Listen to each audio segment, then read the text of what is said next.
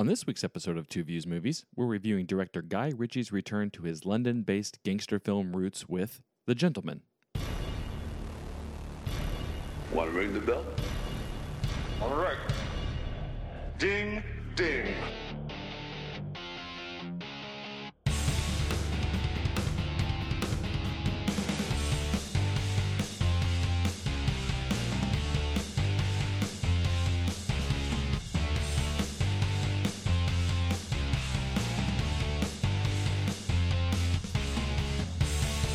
What's up, everybody? Welcome back to Two Views Movies, a spoiler filled podcast from Kansas City, Missouri, by two guys who love watching movies almost as much as we love arguing about them. I'm Garrett, And I'm Carson. and we are reviewing Guy Ritchie's first gangster movie in what I read is about 12 years.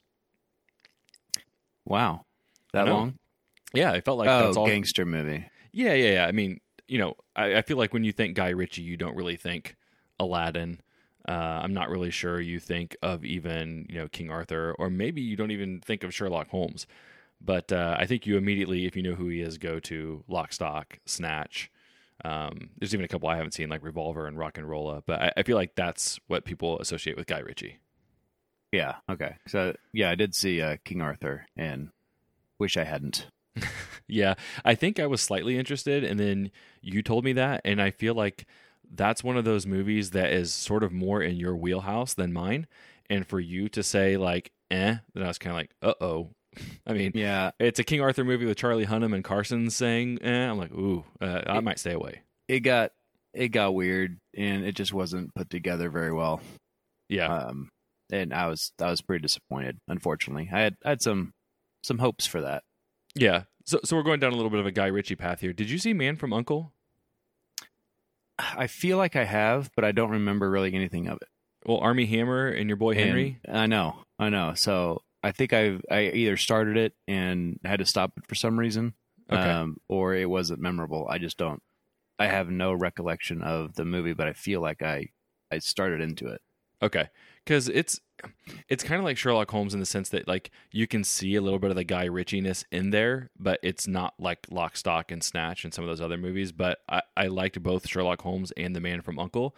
I just feel like this is Guy Ritchie trying to return to his roots, basically. Oh, I think he did a good job. Yeah. So, having said that, let's go. American expat Mickey Pearson has built a highly profitable marijuana empire in London. When word gets out that he's looking to cash out of the business forever, it triggers plots, schemes, bribery, and blackmail in an attempt to steal his domain out from under him. We mentioned it's directed by Guy Ritchie, who did Lock, Stock, and Two Smoking Barrels, Snatch, The Man from Uncle, Sherlock Holmes, and other stuff such as Aladdin. Cast in this one Matthew McConaughey, Colin Farrell, Charlie Hunnam, Michelle Dockery, Henry Golding, Hugh Grant, and Jeremy Strong. Which, okay, I'm going to come right out and, you know, even though we run a movie podcast, I saw Jeremy Strong and he's kind of got like a bald head and his facial stuff kind of looks like Mark Strong in a way. And I was like, hmm, are they related? And no, they're not. Did you They're know not. Uh, I had to look it up that they're not. Okay. So you had the same thought as me, right? Yeah, I had seen him in uh, Succession. We've Okay. been watching that, and that's a pretty good show. Um, he doesn't look anything like Mark Strong in, in that. And then uh, in this, I didn't even actually I didn't even know his name in that. And then when I saw it on the screen, I was like, hmm. Yeah. And I, I had I had the question, and it's not. No, and and I, I wonder how much that is just based on the fact that he uh, has a bald head. like, what did I, I mean, I know some of it's his last name too, but like, if it was both of those, if it, or if it was neither of those, would I have tried to connect those dots? But at least I'm not the only one that tried to connect those dots. Uh, I, it was more last name because he's not Okay. bald in Succession. Oh, okay, Yeah, he's full head of hair. all right. I'm glad we got that settled. all right, so what did you think about this? Um, I, I have a place that I would like to start, but I know sometimes you like to ask me what I thought overall, and this time I'm asking you what you thought overall.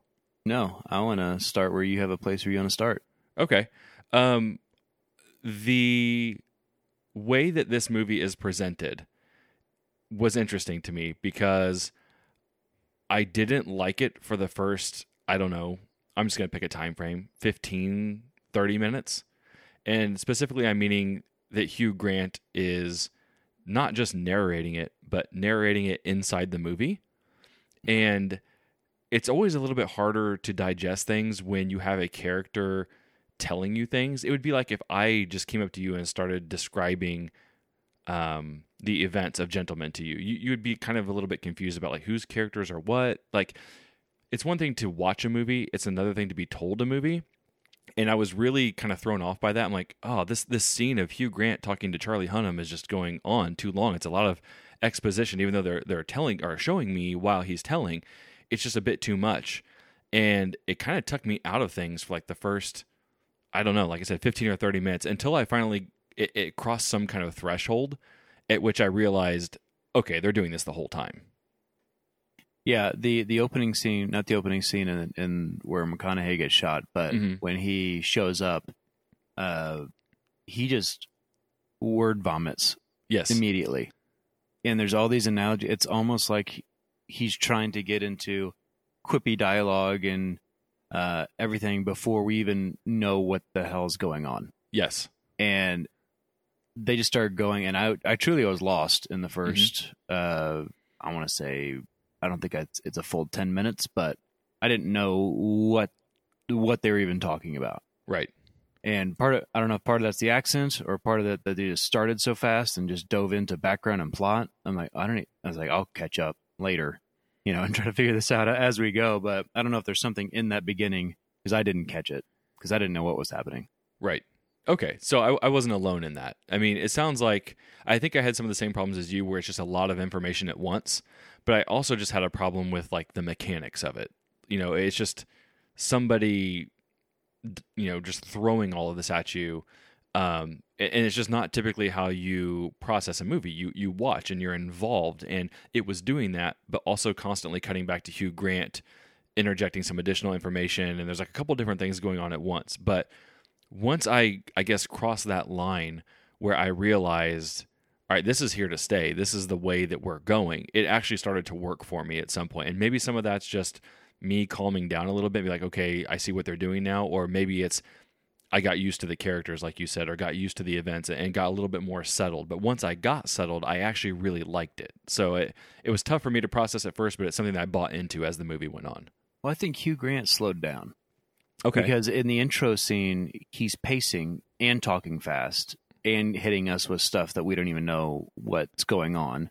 And then later, when they're like at the barbecue, he's, you know, slowed down in his story type thing and they're sitting, you know, and I think it, it was easier to, to follow then. But Okay. like with him pacing and walking around and, you know, everything's so intense and jumping back and forth, the background stories of, of trying to introduce who McConaughey is and, and and all that it was uh i think it was just all rushed yeah. Did it work for you as the movie went on though? oh yes yeah Okay. as the movie went on I, I was fine i just it just started me off in a weird spot to where i felt like i missed very important things Okay. and whether they were or not i don't know but it was it felt like I, who is this guy who are both these guys i don't i don't understand Okay. And it's been a long time since I've watched Snatch or Lockstock. And like I mentioned before, I haven't seen like Revolver and Rock and Rolla, so I can't really speak to those two. But um, I remember, so I like both Lockstock and Snatch. But I remember the first time I watched both of those, it it is disorienting, and it, it could be a combination of, of language, um, filming style. He he definitely does go for multiple plots, lots of characters, weaving them in and out. So I guess I've always felt a little inundated with stuff when it comes to Guy Ritchie movies. Yeah, I always still like them. Yeah, well, I've seen both uh, Rock and Roll and Revolver, and I didn't really like them. Uh, I guess I think I had a higher expectation coming off of Snatch and uh, Lockstock. Mm-hmm. Um, I'd like to see them again because it's been ten years. I feel like since Mhm. I've seen them, and maybe I have a different appreciation for them. But I don't know if it's a slang that I I don't get. You know, the the English slang for for things that they're using in an analogy about a person. You know, and so there's Mhm. like multiple ways of me trying to trying to catch up and get there. Uh, but especially when it's somebody telling a story versus showing, like you mentioned, it's uh it's hard to for me to keep track of that. Second Right. time through, you know, you you could pick it all up a little bit better because you you're expecting to to need to understand that. Right. But Yeah. no, I agree. I agree. So it, it took me out of it at the beginning, uh, Okay. but it definitely brought me back.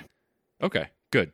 I think um, I think the other thing that I found different than what I expected, I guess, and I'm I'm curious to see if you thought this too, is um, been a while again since Snatch and Lockstock, but this felt not as um, hyper or I guess as um, frenetic or kinetic, whatever you want to describe, I guess Lockstock and Snatch. This seemed very much still Guy Ritchie, but almost like, I don't know, maybe a little bit more mature, maybe slightly less gimmicky. I mean, maybe it's he was a little bit more confident in his script, or maybe because he got to, together like an all star cast, he he felt a little bit more confident in the characters and the acting, um, which was cool. It, it felt like it felt like old guy Ritchie, but maybe just a little bit more confident in what he's doing to the point where I felt like it it slowed down a little bit compared to what I thought, and I I, I appreciated that. I think.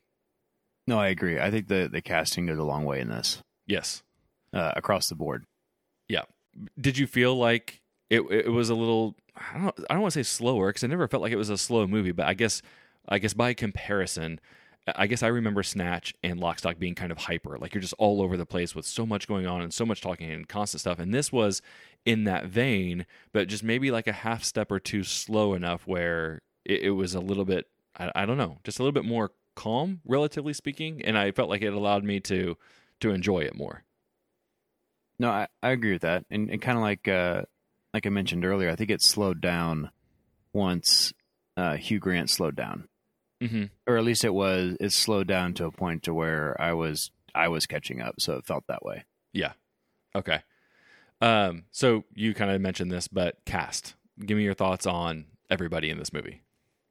No, I thought everybody did did spot on. I thought Yeah. Charlie Hunnam did did great. Um, McConaughey, I I loved. Um, Hugh Grant, I liked. I thought he did a good job, but uh, and I think people are going to love him in this. But I've never seen him in a role like this. Mhm. Um, and I think the first opening scene took me a little bit out of Hugh Grant, but later on, I I loved him, and then of course Colin Farrell was awesome. Yeah. Colin Farrell stole the show for me. I mean, just everything about him from his accent to what he was wearing to the fact that he's like a boxing coach. I mean, just, I don't know. That character was just great. And, and that's not to say that the other characters weren't, because McConaughey, like you mentioned, was awesome. Hunnam was perfect as a right hand man. Um, even Henry Golding as Dry Eye and uh, Jeffrey Strong, or Jeremy Strong, sorry. Um, I, I felt like they nailed casting. Like it was a real, real challenge for me to sit here and think about who I would have recast in this movie because one, I felt like they all fit their roles, and then two, I felt like they all really did a fantastic job in them. No, I agree. I had the same struggle. So I'm anxious to see when we get to our questions who you who you swap out.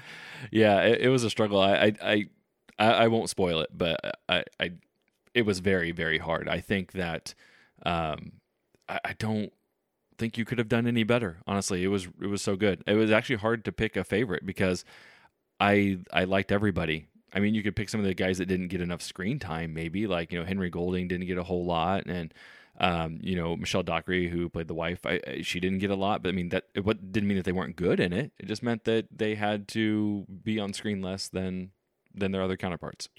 So I have a question for you. Yeah.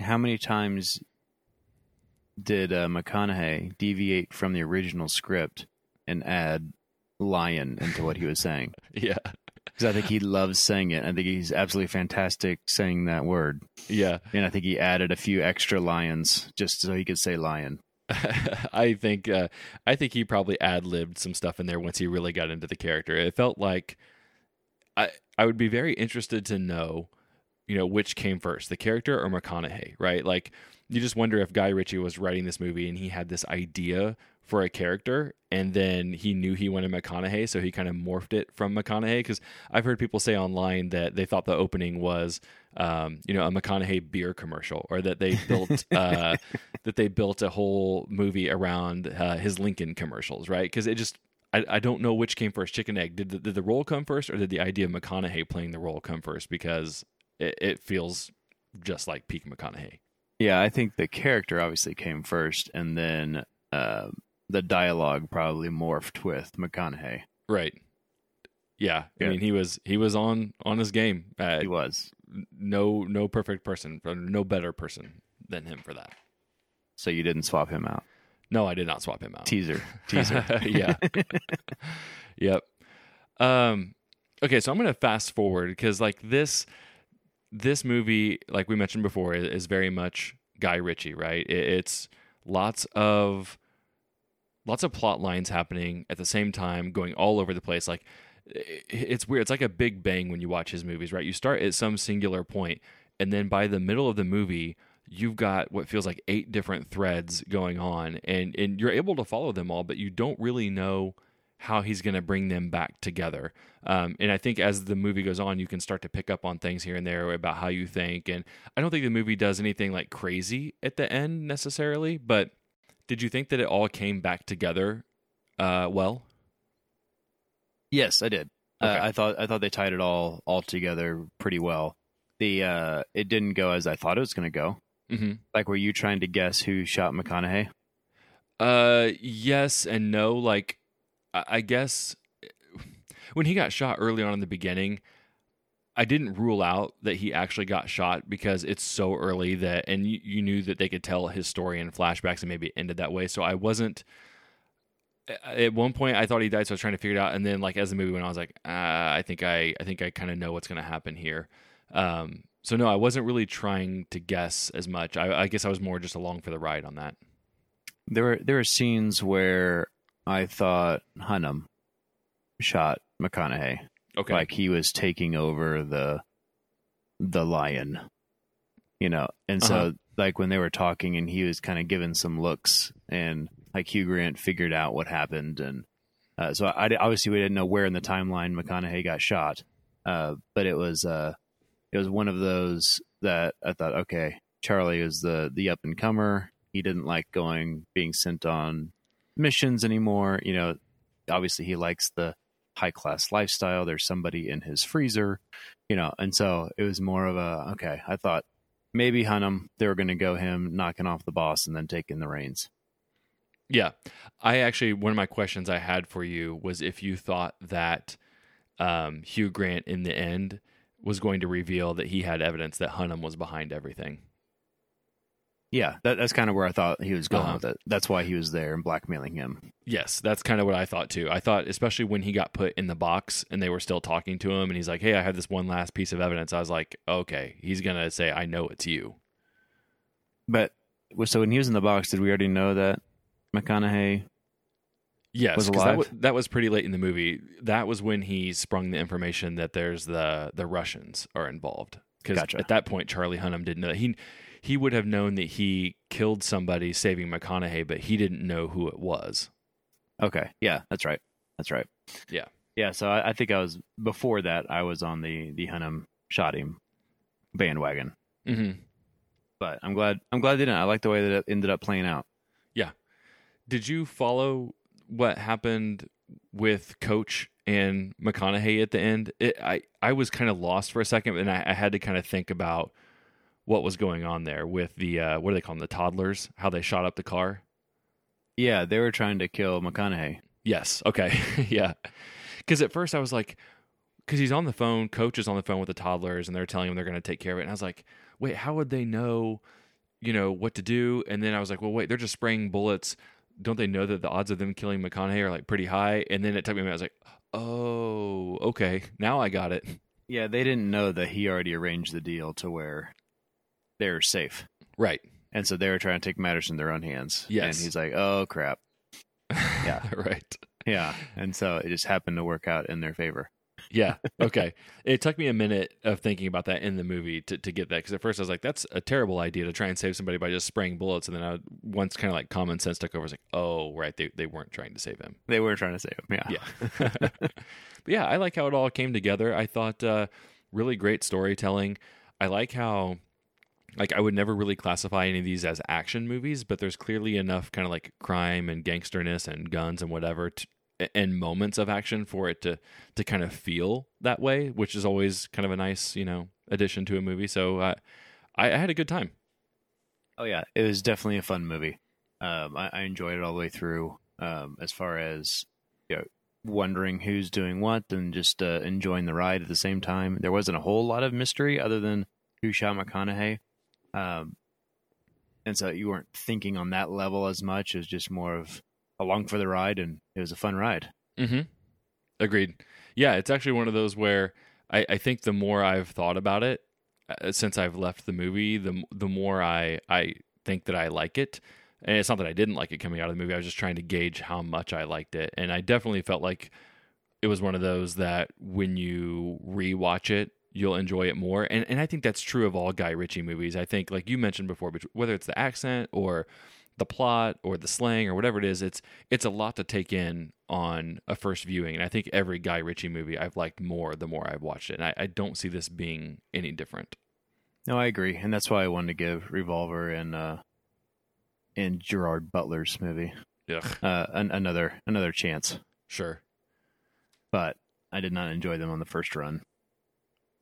Yeah, I, I haven't had my first run with him, so uh, I'll, I'll go back and, and give that a shot. I think I, I do want to revisit like those four movies sometime soon.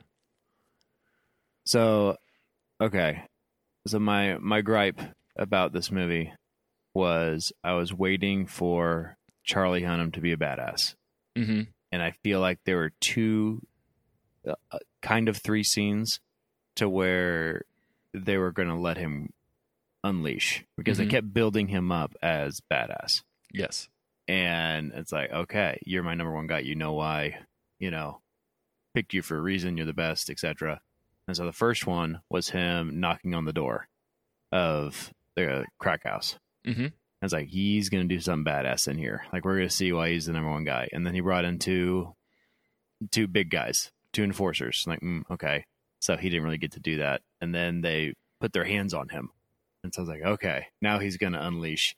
And then he left, and so I was like, like, dang it, you know, Yeah. I'm wait, I'm waiting to see this. And then he starts chasing the kid, and all of a sudden there's a gang there that pulls out their knives and machetes and stuff. And I was like, all right, here's our Green Street hooligans. Here's our our time for he's gonna he's gonna be ultimate badass, and we're gonna see this go. And uh, pulls out the gun. And I was like, dang it, you know, Yeah. because because they kind of built up this guy. You know, Colin Farrell kind of had a scene where he he got to show his his particular set of skills prior Yep. to that, and so I thought that they were going to show how. Uh, and they had the the boxing fighting scene, you know, they showed. So I thought this movie it would have fit him fighting all those guys. Mm-hmm. Um, but we never saw it, and I was I was kind of disappointed because I wanted to see wanted to see Hunnam do some stuff. Yeah, I think that uh, I, I think it just plays into the, his whole angle. I mean, he's got like the wagyu steak, and you know, Hugh Grant makes several comments to him about that allude to the fact that he's got high class taste and he's civilized, and they they present him in that way. So I I could see why you would want more, but I I think they did a good job of showing that his character like wields his power more through influence and and threats. Like his whole conversation in that uh, crack house room is like has this undertone of like doom about it, right? Like that he could do something if he wanted to, uh, but he's he's not going to do it unless it's you know a thousand percent necessary, and it just bubbles underneath the surface. So I could see why you'd want to see it, but I also think they did a good job of making you understand like why he wouldn't do that. Because yeah, I felt like they're like McConaughey. They showed his background of well, he's not a uh, that kind of guy. He's more sophisticated now, but they showed his background of him cutting up people with a machete. Yeah. So you kind of figure that Charlie has a similar background Mm-hmm. somehow. I mean, you already saw that he had a, a guy in his in his freezer, so you know he's not afraid to kill anybody. And so I just felt like Even though he, He didn't had- kill that guy. the what?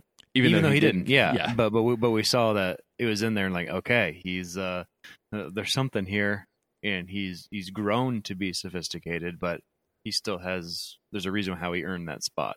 Yeah. And I wanted to I wanted to see it. Yeah, I could see that. Definitely. He's got it in him. I've seen Pacific Rim. He can fight. oh Jesus. Green Street Hooligans, Pacific Rim. The guy I have not fight. seen Green Street Hooligans, but I have seen Pacific Rim. You'd like it. I really do think that you'd like it. Okay. Give it a Put, shot. put, put that on your watch list. I will do that. I got nothing else. I think we're uh I think I'm running out of things to say. I'm also running out of things to say. All right. Let's get to it then. I am Thor, son of Odin, and as long as there is life in my breast, I I'm running out of things to say. Are you ready?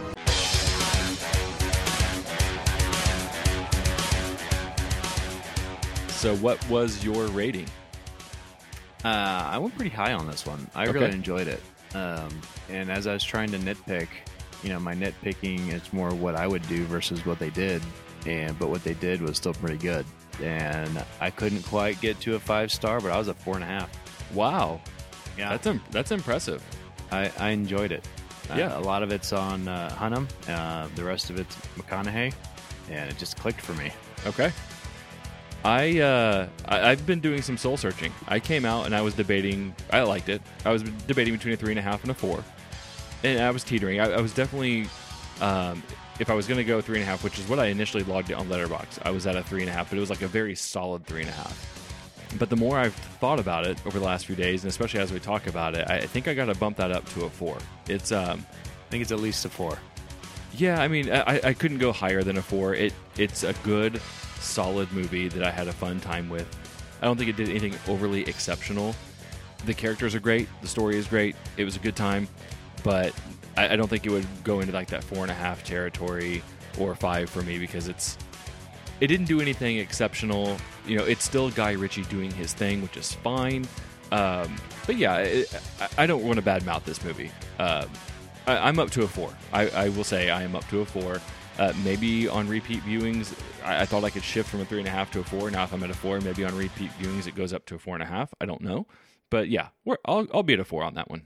So I was trying to compare it to last year's movies, Oh boy, and and I was looking kind of like Knives Out uh huh. is a I think a fair, fun type comparison type movie, and I enjoyed it a lot more than Knives Out. Yes, I, I would. I think that I can get behind both of those statements. That that is a somewhat fair or adequate comparison, and I would also agree that it is um, better than Knives Out. So sure, So I don't remember what you gave Knives Out. I think I gave it a three and a half. So Okay, yeah, so that- four. Yeah, I, I'm not Okay. opposed to that. I mean, it is very different. I will say, Knives Out, the Who Done It kind of Sure. angle, and you know, Guy, like I mentioned earlier, the Guy Ritchie movies always have, you know, that element of crime and gangster and a little bit of violence and all that stuff, which is just, I think, naturally going to be a little bit more fun than like a Who Done It. I don't know. I guess I should say it's just naturally more in my wheelhouse than a Who Done It. Right. Right. So I don't disagree with your assessment. I think that's that's accurate, and that's that's why I uh, will be editing my Letterboxd uh, entry to be four stars. Nice. Yep. I'll take credit for that. okay. So what was your favorite part? Um, this was tough, you know, in a movie filled with just fun and like I, I didn't really have any scenes I I didn't like. Um, I also don't know that it had like a ton of standout scenes necessarily, but I guess I would probably say anything with Colin Farrell.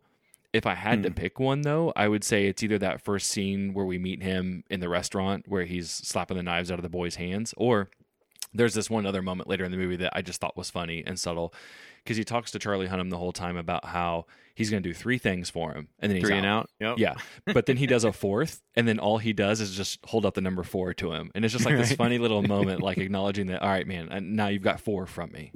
I thought that was good. No, it was. It was. No words, just shows up shows the the fingers. Yeah, I just exactly. killed two guys for you. Four. you know. Exactly. Uh, mine's right around that same time. I went with uh, McConaughey's Pound of Flesh talk. Okay. So he's uh he's doing the math uh, of everything, and then Mhm. not only that, but uh, laid hands on my wife, and Yep. that's going to cost you. Yep. It sucks that we never got to see that. Him cutting a pound of flesh off. Well, you know, not that I want to see that, but you never get to see anything about it, right? Like, I, I don't, They I show don't know. the steak. Uh, yeah. Uh, okay, that was funny because I did for a split second be like, "That's that's not it, right?" And I was like, "Okay, no, that's a steak." But I mean, that is a pretty funny cut by Guy Ritchie there to do that. Yeah, he he's feeding a pound of flesh to uh, Hugh Grant. Well, and then that made no sense too either, right? Like No. even if that was like, okay, what are the logistics here? Because how would that have gotten to Charlie to, fe- and then why is he feeding it to Hugh Grant? I mean, there's all sorts of things wrong with that, but I mean, clearly Guy Ritchie did that for a reason, just to to have a laugh. I think.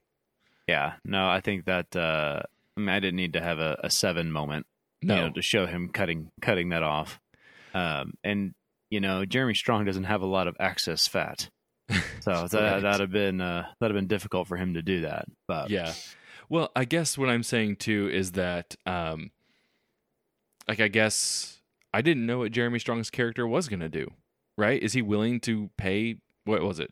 200 300 million dollars and cut himself? to two live? hundred and forty million Yeah. and a pound of flesh. Yes, or was he gonna die? You know, I, I don't. I guess I don't know where that character would have gone. So I mean, it's fine to leave it open ended. It's not going to hurt the movie or anything. I guess I just it would have been cool to kind of see what some sort Oh, of resolution was to that. if he just yeah he didn't come up with the pound.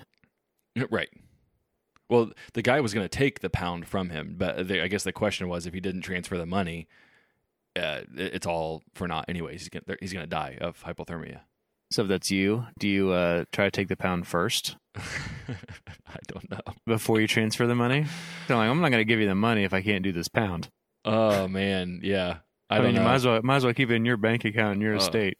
I mean, I did think transferring that first. I did think about like where would you where would you go? I don't know enough about anatomy and biology to figure out like where I should be doing that at.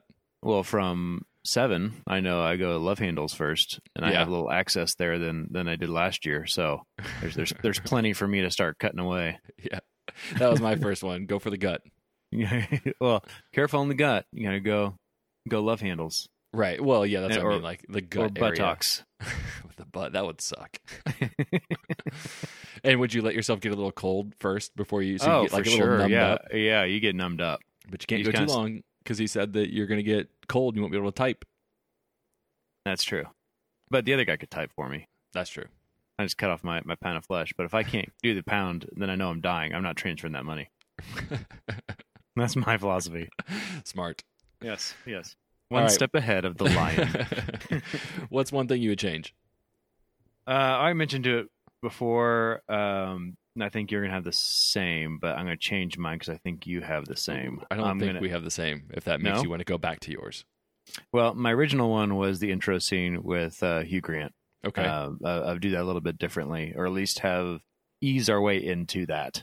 Um, but I thought that's where you were going to go, so I switched to uh, have went Charlie be be a badass in the fighting those guys. okay. That that's what I opposed to pulling out the gun. Okay. Yeah. I went with a part we haven't talked about yet. So, Oh, okay. um, it's the, how they frame the editor of the newspaper or tabloids. um, so, Black Mirror. yeah, yeah. And, and so that's the thing. Like, do I have a problem with the scene? No. Did I think it was funny? Sure. I mean, you know, making the guy have sex with a pig and filming it, whatever. My problem is exactly what you said. Maybe not everybody has seen Black Mirror, but I was just like, okay, that. I mean, I guess It's I episode one. yeah. You I know, mean, you don't even have to follow the series. That's episode one. Right. And, and and if you've I guess if you're somebody who's maybe casually heard of Black Mirror, my guess is that might be the one thing you've heard of Black Mirror. Um because there's just I mean, it was such an absurd episode, but that's my problem with it is it just felt a little hacky. I, you know what I mean? Like it's so and, and the fact it doesn't help that Guy Ritchie this is like a an English movie, right? So in Black Mirror is an English show and so it was just like they, that's just what they do in the UK. right, which I know this they frame like, people by sleeping with pigs. and I know this isn't the first time that even pigs have come up in a, a Guy Ritchie movie. I mean, Bricktop and Snatch, you know, puts dead bodies in his pig farm and they eat it. So I, I get it. It's just like it was so on the nose with Black Mirror and the tabloids and releasing footage that I was like, uh, okay, Uh, you you just swipe that. So So uh, it's a, a different blackmail. yeah, I mean, I'm sure there's other things you could have come up with more creative. I don't have anything right now. I just, again, my problem isn't like what they had the character do, and I think it actually fits the movie and everything. I just didn't like that it was just such a rip of Black Mirror. That's like, okay, I did like the scene after that when uh, Colin Farrell. Yeah, you can't unsee that. exactly. Yeah, that's what I'm saying. They made it work. It's all good in the context of the movie. I just, as someone who's seen Black Mirror and knows that, it's just like, eh, it's too much, guy. You, you could have come up with something. Okay, and you're you're swapping it with just something. Yeah, I mean, I don't have to come up with a solution. I mean, it Well, that's kind of what we do here. not in this case, which leads me to my next piece that you're not going to like. Um, Oh. in terms of casting change, which I think Okay. you, you've pulled some wild cards on me so far this year. But uh, You're taking out Charlie. no, I, I Oh, got I okay. got nothing. I'm not taking Nothing? out. I'm not taking out anybody. I don't see how you Wow. could. I don't see how you could. Well, we'll we'll get to you. So you can start thinking of who you're taking out while I'm doing mine because nothing doesn't count. Uh, nothing is counting So- in this thing because this is. I can guarantee you this is probably going to end up as the best cast of 2020.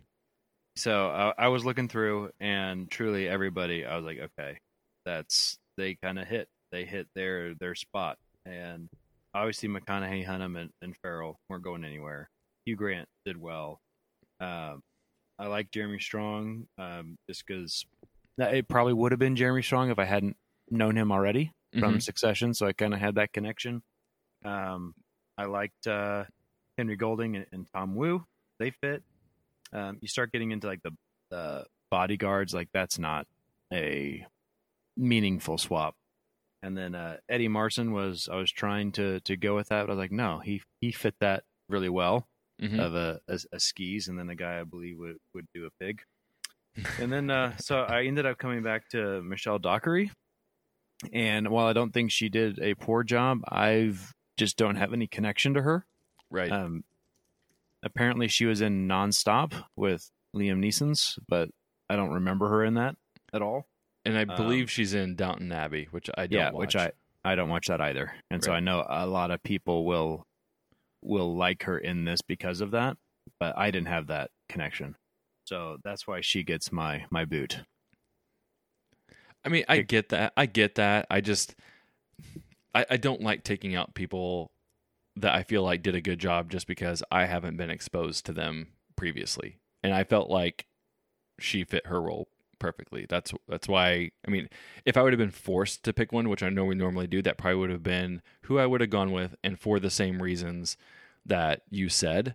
But unlike Bad Boys for Life, where I thought the lady that they cast who I wasn't familiar with just didn't feel right, I feel like she does feel right for this. She does feel right. Um, I think she did do a good job, but I don't think she did as good as the rest. Okay. And so uh, that's why she got, and we are forced because these are our questions. And that's what the people demand of us. I think we need to revisit the last few episodes 'cause I feel like you you've skirted on a few here, and at least I'm willing to put my. I've always come with the- someone. It may not be the most impactful people, Sure. but someone. Uh, which I think is ridiculous. I mean, if you're just gonna pick a side character, I mean, why even do it? But I think we everybody can agree to get Michael Bay out of the movie. I'm at least saying nothing and then putting my flag in the ground on January 26th of 2020 and saying that I think this could be the best cast of 2020. I will be surprised if something beats this in terms of every main character being cast well and then performing well in that. So I feel like I should get a little bit of a break for saying nothing if I'm willing to put my neck on the line for that claim. okay, but if there's a better cast, you have to swap out of this movie. okay. Okay. All right. So, So- let, let's hear who you put in. So I took Michelle out, and uh, I put in Kate Beckinsale. Okay. I had that same thought when I was thinking of that role. So that's funny. She just she felt right to me. Well, the girl kind of gives off a Kate vibe. I, I mean, I'm not saying she looks like her, but I, I, there's something there that made me think that too. she's a little closer to McConaughey's age. She's Sure. still, even though she's a vampire and hasn't changed how she looks for the past 20 years, she's just fantastic, and I love her. And I think she would have done very well at this role, being a menacing counterpart to McConaughey. Yeah. I don't. I don't disagree. So, and while and uh, no, no disrespect to to Michelle, but uh, that's that's just saying how good the rest of the cast was. I agree. Completely agree. So, what was your award on this? I am going with my favorite Charlie Hunnam performance. I thought you were going to go that way. And I will admit a couple things. You know, um, I have not You've seen Green you've Street not seen- Hooligans. you've not seen any Charlie Hunnam movies. Well, no. So, but I mean, so here's the thing: I haven't seen Green Street Hooligans. I haven't seen Deadfall. Um, I have not. I've seen Cold Mountain, but I honestly don't even remember Charlie Hunnam being in it. you haven't seen um, King Arthur Haven't seen King Arthur. King, So- God damn it! Haven't seen King Arthur, and I haven't seen Lost City of Z. or Sons of Anarchy. I have not seen Sons of Anarchy, but that wouldn't. So what, what have you seen that Charlie Hunnam's been in? Well, that's kind of the problem. pick pick a right? movie. I've I've seen Children of Men, Pacific Rim, Crimson Peak, Triple Frontier, Cold Mountain. So those are the ones I've seen. Uh, I would say again the biggest ones I have not seen. Uh, I mean, do you even remember Deadfall? Apparently, I'm looking at the cover of it. It's got um, Eric Bana and him. I don't remember Deadfall. Okay. There's pa- I don't know how you say this. Is it Papil- Papillon, Papillon, Papillon? I don't know him and Rami Malek, which I I don't think you've seen that one either. No. We've both seen Cold Mountain, but I mean, don't even remember him being in that. He's he's not a integral part. Right. So basically, if we're counting bigger movies of Charlie Hunnam's that I have not seen, I'll, I'll give you Green Street Hooligans and I'll give you King Arthur. Uh, but I also have not seen Lost City of Z. I don't think you've seen that one either. I have not. Okay. So um, I guess my point is there's not a lot to work with here. I know he's writing a lot on Sons of Anarchy. I know a lot of people like him.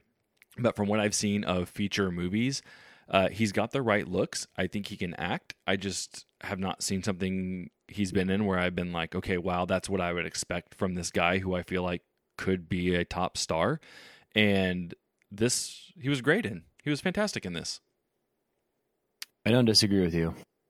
Um, it is his best best role. Okay.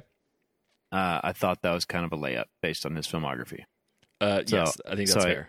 So I didn't I didn't go with that. I went a little bit more edgy. But no, I, I agree with your award. It's by far his best movie. Um, he's a very different character in Green Street Hooligans. Um, he's very good in that. So it, it really anything, those would be the two that you'd compete with. You know, a little bit of tidbit on Green Street Hooligans. Uh, for the longest time, when I would see the cover of that movie, it's him and uh, Elijah Wood, Yeah. and I actually thought that was Ryan Gosling for the longest time. Because you didn't watch it, immediately. no, I know. I would always see it in passing. And I'm like, oh, it's Elijah Wood and Ryan Gosling. Okay. And then I don't know when, sometime over the last however long, I was like, oh, wait, that's not Ryan Gosling. That's Charlie Hunnam. So, Oh, it's a good one. You yeah. should watch it. It's one of my my wife's favorites. So, so we've seen it a few times. Okay. She's obsessed with Charlie Hunnam, by the way. Yeah, I've heard because I, I, I will never forget that after we saw Pacific Rim, you told me that she was obsessed with Charlie Hunnam, and I got that confused with the Charlie. Is it Charlie Day or whatever? Charlie from- Day, and I was like, really? Like that's that's She bizarre. does- I mean, everybody's she got her own does love she does love Charlie Day from Always Sunny.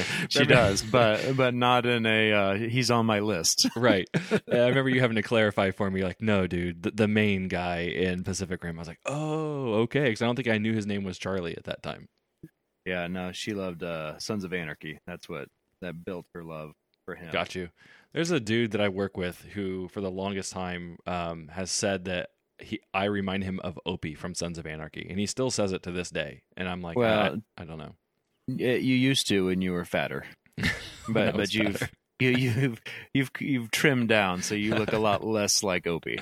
I think he said it was mainly the beard, but uh, he did know me when I was when I was fatter too. So it's probably a yeah, bit of at the time when you told me that originally, I was like, yeah, I see it, but not not anywhere recently. I have to watch Sons of Anarchy for Charlie Hunnam and my doppelganger. Apparently, Yes, Ch- Chunky Garrett. You, you go pull up some pictures of Chunky Garrett. And that's Opie. All right. So did we? You didn't say your award yet, did you? No, I didn't. Okay. And this might be a little controversial. I don't know. We'll see. I went through and I feel confident in this answer. But I think this is Matthew McConaughey's most badass role. Ooh. Hmm. Hold on. Uh, keep Yeah. keep talking. So he so he's got a lot of cool roles for sure. Okay. He's one of the coolest guys on the planet. But this is the first real badass role. Um, I mean, I thought he was a really a, a badass in like Reign of Fire when he had bald head and the beard, and but then he died really stupidly, Mhm. um, and so that demoted his badassness when you attack a dragon like that. Um, so I really like the look there, uh, but I didn't think he was really acted a whole lot like a badass. Um, but I, I truly feel like this this is him being a bad guy, and he wasn't Okay. even a bad guy. He was a good guy, but he was Mhm. a badass, and so that's why uh, he gets my most badass role ever from McConaughey. Okay. The only one that jumps to mind after scrolling the filmography that I have not seen in a while, and it was a it was a strange movie um, in some regards. Was uh, Killer Joe, but I, I don't It's a- remember thinking that he was a badass in that movie. No, and that's a messed up movie. Yeah, it really is. I, I don't I don't recommend people go see Killer Joe. no, Um, and I don't think he was a badass. He was just a bad guy. right. Um, I will say the Dark Tower should have been that role, considering Yes. Uh, Yes. he got to play the Man in Black. But that movie sucks. That so did not that did not turn out as yeah. yeah, okay. I, Maybe I if think they let him say lion a few times in that. I don't think he says it at all in Dark Tower. no, he that, and that's another one. Just don't see Dark Tower. Don't see Dark Tower and don't see Killer Mike. It's Don't- fine. Uh, Killer Mike. How about Killer Joe? Killer Mike. I'm clearly I am talking about Run the Jewels right now. Apparently for some reason. So, all right. Um, I'll be interested to know what you say on this. Um, so I'm gonna let you go first. If you like this movie, you would also like. Uh, if you like this movie, you'd also like, even though it's a worse movie, um, I think you would like Layer Cake. Okay. And I always think that's a Guy Ritchie movie. I did too, and I, I didn't want to pick a Guy Ritchie movie, and so uh, I double checked before I put it on my list that it wasn't him.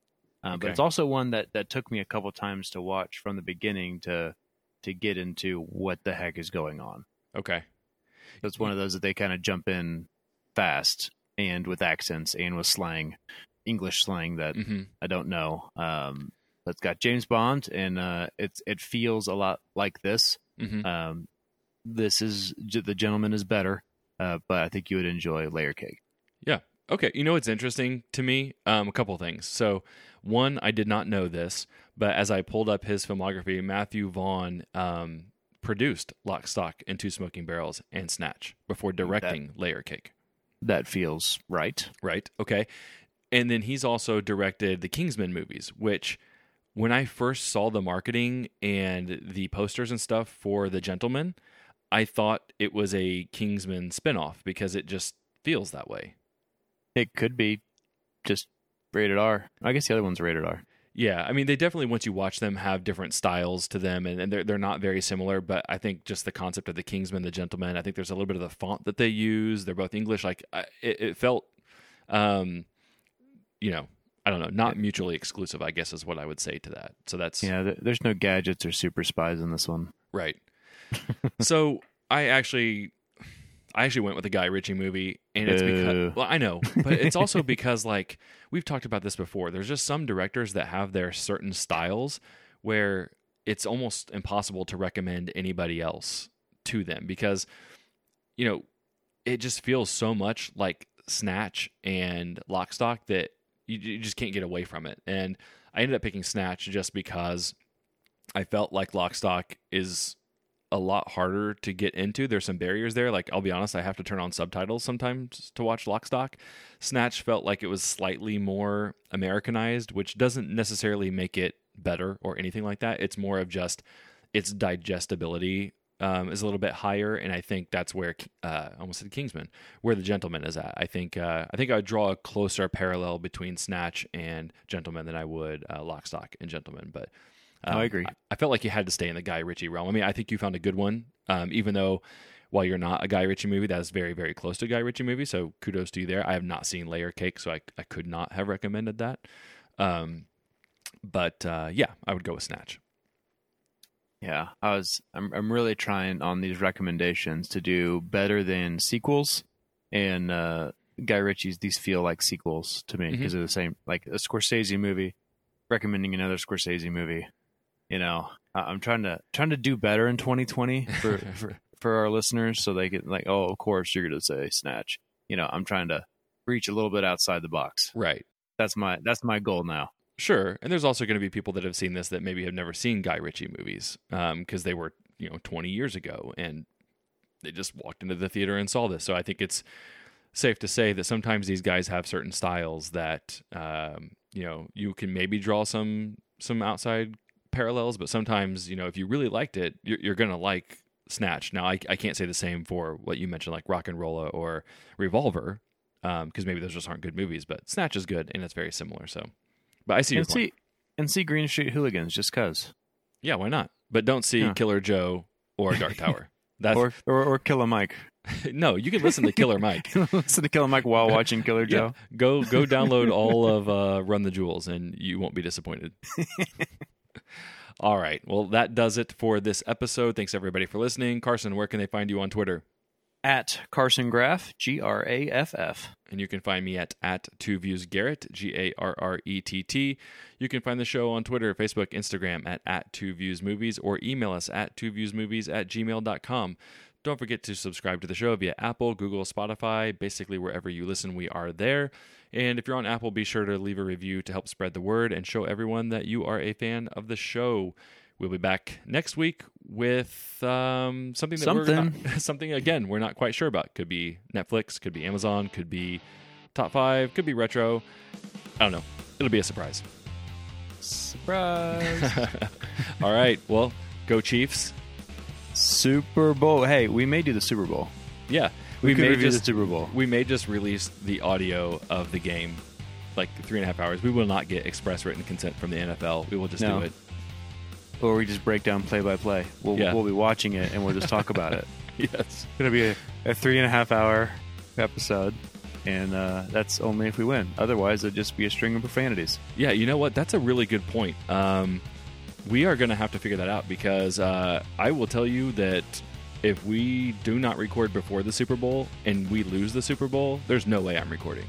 Oh right, we got to record like on Saturday yeah. because I'll be shut down for at least a, a week and a half. Yeah. Not going to be Uh, good. it'll be a dark time here in Kansas City. it will be. Two Views is going to go real dark if the Super Bowl does not go. I, I- feel in- sorry in for whatever movie that, that we review after a Super Bowl loss because that is going to get crapped on. it could be the best movie I've ever seen. Yep. Not in the mood. Nope. It's terrible. It sucks. Yep. Should have casted Patrick Mahomes. Exactly.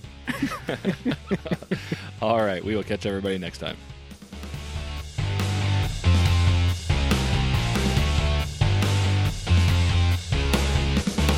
What should we do next? Something good? Something bad?